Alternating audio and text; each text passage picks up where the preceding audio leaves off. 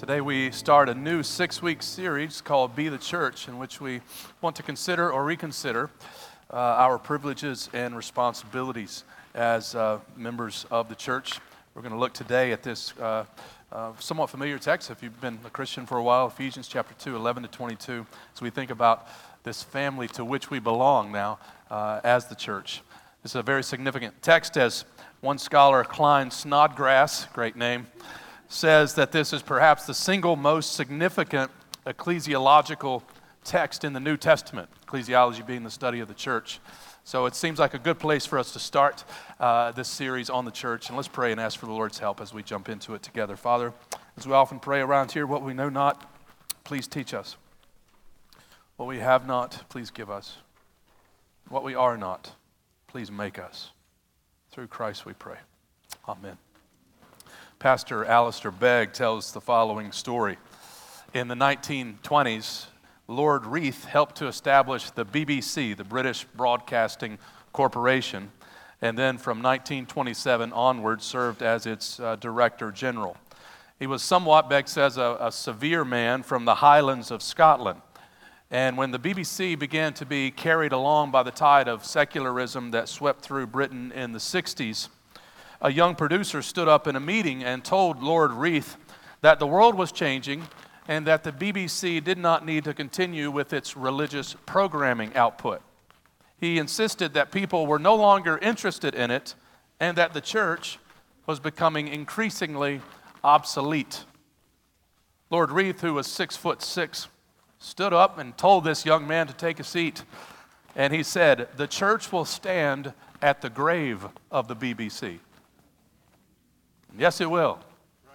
It will stand at the grave of every news outlet.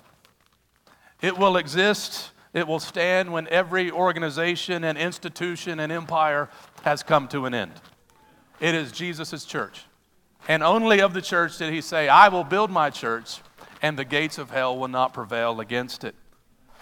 And what we really need to see and we need to come back to again and again is the church from this New Testament perspective. And one of the books that gives us, I think, a lofty vision of Christ Church is the book of Ephesians. We're going to look at one of the texts here in just a moment, but let me uh, remind you of a couple of other uh, very impressive verses in this letter. Chapter 3, verse 10, Paul says that it is through the church that the manifold wisdom of God is being made known to the rulers and authorities in the heavenly places. So there's more going on than meets the eye. We're not just attending a meeting. The manifold wisdom of God that the church is proclaiming is being made known to the rulers and authorities in the heavenly realms. In chapter 3, verse 21, he prays that God would be glorified in the church. He wants to be glorified there. Chapter 4 is a marvelous passage about how we are to walk together in humility and unity and how the Lord builds up the saints to do the work of ministry. And then in chapter 5, he likens the church to the bride, to the bride of the groom. And in our text today, where I really want to get to are, are the final verses, verses 19 to 22. He says that we are citizens of this kingdom, we are members of the family of God, and we're like stones in a temple. The church then lies, as John Stott says, at the very center of the eternal purposes of God. It is a great privilege to belong to his church. He goes on to say, It is not a divine afterthought, it is not an accident of history. On the contrary, the church is God's uh, new community. And for this purpose, his purpose is not just to save individuals and so perpetuate our loneliness, but rather to build up his church. That is, to call out of the world a people for his own glory. So I look forward to diving into this subject with you guys over the next several weeks. This passage we're looking at, verses 11 to 22, is really about our corporate identity. One of the main themes in Ephesians is, is being in Christ. And this is a great question of our day. It's been a question uh, really since creation, right? Like, who am I? It's been suggested that in the 20th century, the most common title of a poem among teenagers was, Who Am I? And if we're a Christian, we don't have to go looking for an identity. We have one. It's not in our popularity, it's not in our bank account, it's not in our class we are in Jesus Christ, and this text shows us that we're also in his people. And so I'm going to get a running start uh, in verse 12 and look at the verses leading up to verse 19, but I really want to spend most of my time, if I can manage to do this, in verses 19 to 22. you notice what Paul is doing in verse 11 and 12. You circle the word remember. He wants us to remember who we used to be, what Christ has done, and now who we are as a result of that. And the whole passage really should stir up gratitude in our hearts as we think about who we used to be, but by grace, who we are now. That we have a family to which we belong. So we want to remember. So, three parts here verses 11 and 12 separation, verses 13 to verse 18 reconciliation, verses 19 to 22 identification. Remember who you were, remember what Christ has done, and remember who you are now. Right? And let's live out of that identity that God has given us. So, first of all, separation. He begins to talk to the Gentiles. Uh, this is a, a, a, big focus here, is on the fact that those who are far from God, Gentiles, and that would be the majority of all of us, right? That we were separated from Christ. We were without hope, without God. And he begins by, by having this mention of circumcision, and Paul downplays its significance by just saying it was, it's made in the flesh by hands. And he's, what he's saying is that this existed in this older order of Judaism with all of its external features. What matters now, he says elsewhere, is a new creation. And Paul is building, beginning to build this argument to the Gentile believers that they're not second class citizens, that they, they are actually full, privileged members of the people of God. But he wants them to remember where they used to be. And so he says in verse 12, Remember that at one time you were separated from Christ. I don't have to tell you that there's nothing worse than being separated from Christ, and nothing greater than being united to Jesus Christ. But at one time, we were separated. The Bible teaches us that we are by nature sinners. We are separated. We are alienated from God. Remember that, he says. Remember what you used to be. Remember, added to that, he says, that you were alienated from the commonwealth of Israel and strangers to the covenants of promise. So you were apart from the people of God, and you were not aware of the God of the, of the, of the covenants, the, the God of the Bible. You were strangers to all the promises that were made in the old covenant. Consequently, he says, having no hope and without God in the world. We were hopeless, we were godless, we were Christless, we were promiseless. That was our tragic position. And Paul says, Remember this. Why? Because he's about to go through the greatest before after. Like he did earlier in chapter 2 of Ephesians. He's going to do another one. This is who you were, but something has happened, and there's a new you. You know, this is greater than all, all the before after photos you see where people are marketing stuff. Just take this pill, you can get some hair. Just, just eat at Subway, you can lose weight. You know, just get plastic surgery, whatever it is. Like there's before, after, and as you look at those commercials, you're thinking to yourself, you know, that could be me. I could have a mullet. I, I could have, you know, muscles. Like there's, you, you um, begin to try to imagine yourself in this scenario. Well, this is true, actually. This is no marketing scheme. That because of what Jesus Christ has done, that's not who we are anymore. We're not Christless, we have Christ. We're not hopeless, we have hope.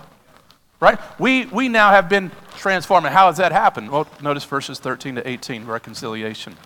What Christ has done. And here's the pivot. But now.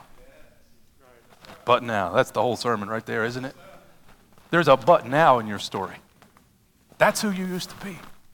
But now, in Christ Jesus, you who are once far off have been brought near. How, and how, how did we get brought near? By the blood of Jesus Christ. Now, for some people, the blood just sounds very archaic. And uh, you're labeled as a fundamentalist. Or it's just, uh, you know, kind of gross. A lot of people don't like the blood language of the Bible. They think the cross is overemphasized or that, uh, you know, it's irrelevant. Here, here's what two writers said.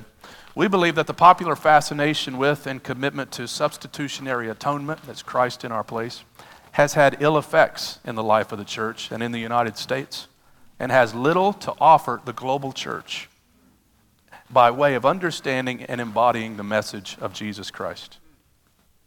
Agree or disagree? That's a bunch of skubala, if I may be plain, right? This is all we have to offer to the world. Little to offer. We, through the cross of Jesus Christ, we have access to God. We have peace with God. We have eternal life. We have a new community. There is no cross without the blood, or no, no church without the blood. It is through Jesus Christ and what he has done, doing for us what we could not do for ourselves, that we have this new identity. And he's done a lot of things in this work. You notice all the action words here. He made, he's broken down, he's abolished, he's created, he's reconciled. What a Savior we have. What a Savior we have. For he himself, he says, is our peace. Our peace is in a person. It's tied to our union, union with Jesus Christ, the Prince of Peace. He himself is our peace. I pray you know this peace. We don't know it without him, as Augustine famously said it. Our hearts are restless until they find their rest in God. He's brought us peace. He's made us one, verses 14 to 17, where he says here that he has abolished, or he's, excuse me, he has broken down in his flesh the dividing wall of hostility. Paul drawing this imagery from the temple and the, and the wall of separation.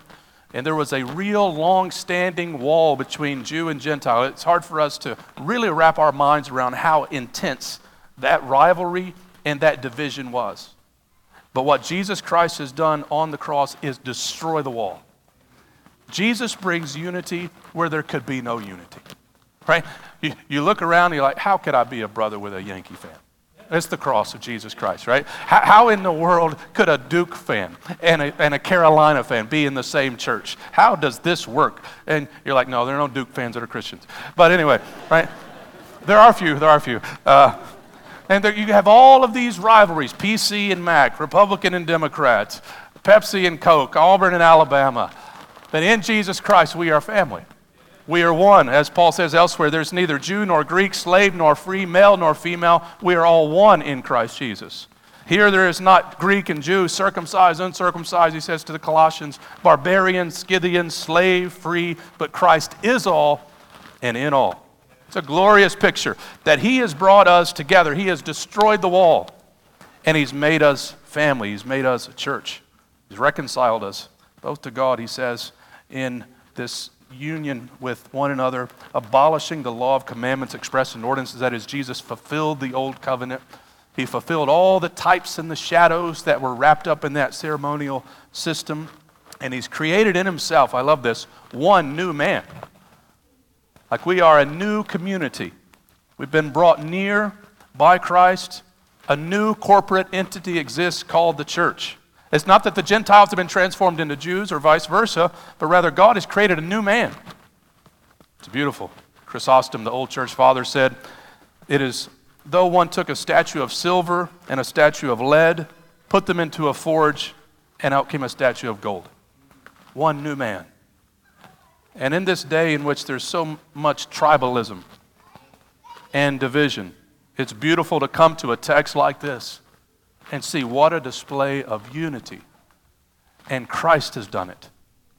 Christ has he's, he's brought us the reconciliation we desperately needed between us and God, but he's reconciled a people. And he's come, he says in verse 16, uh, and he has preached peace. He's reconciled us that's what the cross achieved, but he's announced something. I love this idea that Christ has come to. And when did he preach peace? Well, I don't think we have to limit this to one of five options. I think right now, what's important is Christ is proclaiming his peace through his people. And that's a wonderful, this is the grace of preaching. Christ is preaching in our preaching when we're preaching the gospel. He's proclaiming when we're proclaiming. This cross has achieved something, and this cross is being announced and he's preached it. He says, To those who are far off, speaking of Gentiles, and those who are near, speaking to the Jews. And because of this new reconciliation we have with God, our new identity as Christians, verse 18, we now both have access to God by the Spirit. It's through Jesus Christ that we have access to God. We'll talk more about this next week when we look at the passage in uh, Hebrews chapter 10. This verse is a beautiful verse because it teaches us so much about uh, prayer. We have access. We all understand this concept, don't we? Sometimes we're trying to get access to a person, or if we can't get a hold of them, we always say they're inaccessible. or to a place you're trying to get to. The word was used in first century Greek to speak of approaching a, a person of rank like a monarch. We have, Paul says, access to God. There's no need for an appointment. You don't need a special wristband. There's no protocol. You have access because of what Jesus Christ has done to God. Notice here that there's a humility in this prayer. It's only through Jesus, not our deeds, that gets us access. We don't deserve access, but we have it. There's not only a humility to prayer here, but there's a simplicity to prayer. We have access to the Father. Prayer is talking to our Father, and we have access to Him. As Keller put it well, the only person who dares wake up a king at 3 a.m. for a glass of water is the child of the king. And we have that kind of access. It's not only simplicity, but there's intimacy of prayer. It comes through the Spirit. The Spirit focuses us in prayer. So you see how prayer is a whole Trinitarian experience to the Father, through the Son, by the Spirit. But don't miss again the emphasis in Ephesians 2 there's not only just the humility of prayer and simplicity of prayer and intimacy of prayer, there's the community in prayer. We both have access to God by the Spirit. Now, we should pray privately, as Jesus says, shut the door and go to your prayer closet, but we're also taught to pray in the Sermon on the Mount, Our Father. He's our Father, together. So, he says to the believers, remember who you used to be remember what Christ has done, and now remember what you have now become identification. And this is where I'd like to linger for a little bit. We now belong to this new community. You notice this transition in. So then, here, here is, here's what I want you to know. Have you ever went somewhere and felt like you just don't belong? We've all experienced that, haven't we? I mean, you're a middle-aged adult. You feel that way sometimes. You're like, I'm in middle school all over again. I remember taking my mom to Monday Night Football about, uh, I don't know, a dozen years ago. The New Orleans Superdome. And I take my mom, who doesn't get out a whole lot. Um, she's never been on an airplane. She's just not big into events or anything. Uh, she, she is a great mom. Uh, but I was like, Mom, we're going to the Superdome. So we sat behind the goalpost, me and my dad and my mom and my wife. Mom walks in, and we get to our seat, and she goes, I don't like this. she was not impressed at all by the Superdome or Monday Night Football. She just didn't feel like she, she belonged. Well, we can all recognize that. I remember in third grade, I didn't have a matching uniform. You got the team's got a uniform, and because you're not any good, you, you got like last year's uniform or something. And I've always felt so sorry for these kids when they run out. They, you're not even good enough to get the same uniform.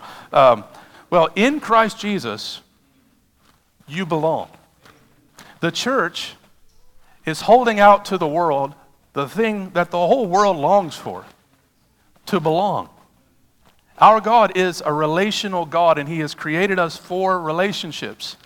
You can see this human desire all over the place in a number of ways, not least of which are the popular television shows, which often focus on community.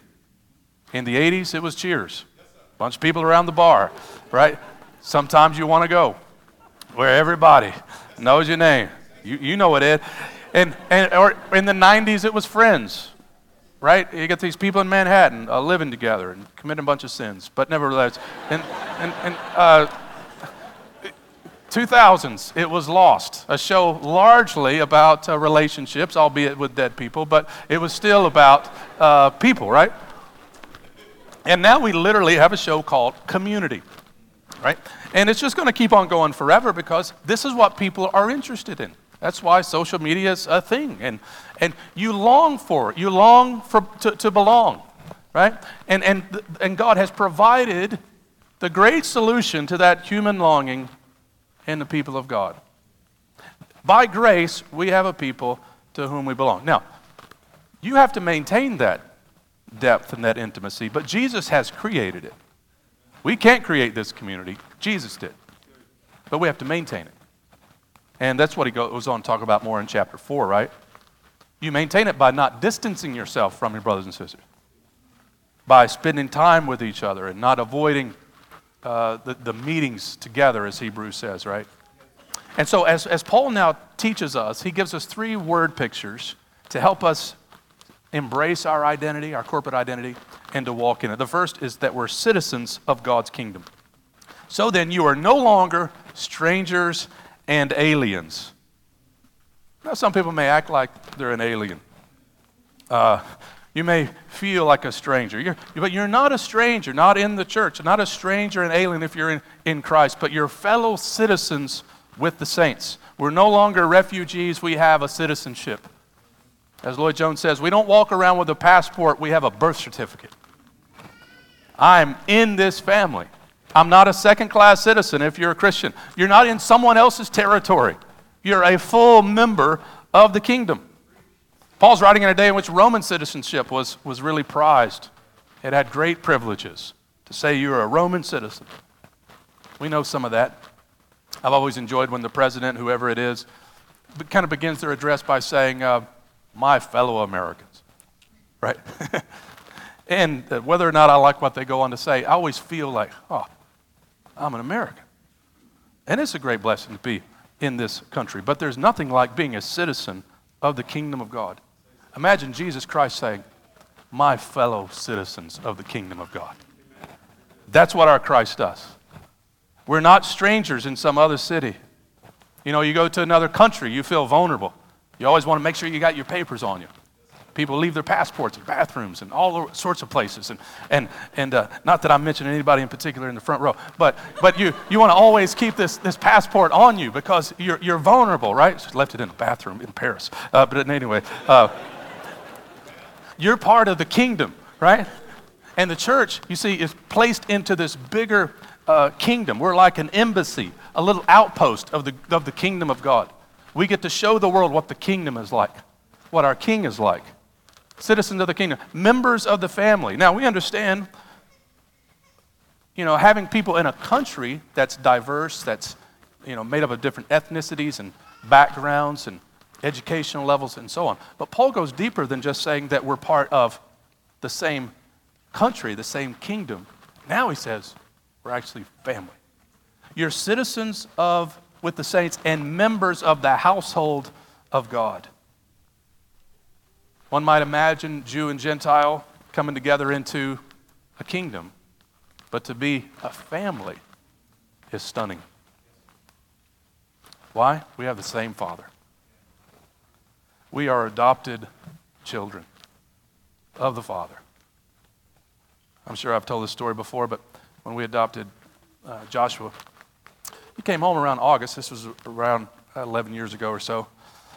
He had Halloween, October, he had Thanksgiving in November and Christmas in December.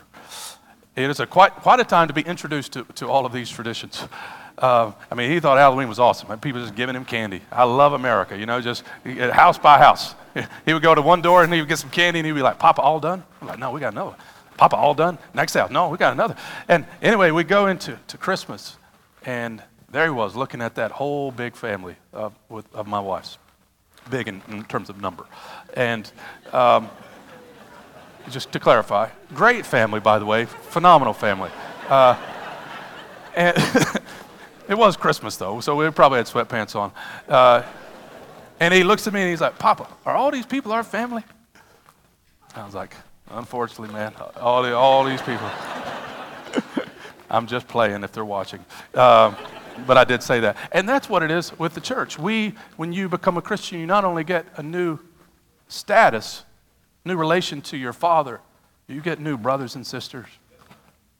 And like a family, we have responsibilities in the family, right? It's a privilege, it's a great joy. John Stott says, Brothers and sisters are the most common words for Christians in the New Testament. Bro- What's Christianity about? Brothers and sisters. It's, there's a beautiful simplicity to it. Now, we call each other brother and sister all the time when we forget people's names in the church, right? I mean, I do that for a living. Uh, how, how you doing, brother? Um, or back when I was in college, that's when the girls, if she didn't want to go out with a guy, she would always say, now I like you like a brother. That was a nice way to kind of let the guy down, you know. But it is a miracle of Jew and Gentile, miracle of people of different backgrounds, wildly different backgrounds, but in Christ Jesus, being brother and sister. We're citizens of the kingdom, we're members of the family. Thirdly, we are stones in God's temple. This metaphor is very vivid, and it would have been very, um, very intriguing to the original audience because in Ephesus they had the massive temple to their goddess. And of course, in Judaism they had the temple in Jerusalem. And now Paul says there's a new temple that has been created in the church when he says that you are members of the household of God, built on the foundation of the apostles and prophets, Christ Jesus himself being the cornerstone. The foundation of the temple is God's word. I think that's what Paul means when he speaks of the apostles and the prophets. They were teachers, but I think what he's emphasizing is their instruction. And this shouldn't surprise us because the church stands or falls based upon its faithfulness to God's word. Acts 2:42 they devoted themselves to the apostles' teaching. And we must do the same. Jesus Christ is the only cornerstone. He is the one who gives alignment to the building. But Paul adds to this metaphor something dynamic when he says that in whom the whole structure being joined together grows into a holy temple in the Lord. So he likens us to stones, and Jesus not only gives alignment and stability, but he is also the source of growth and vitality to the church. You remove Jesus, there's no church.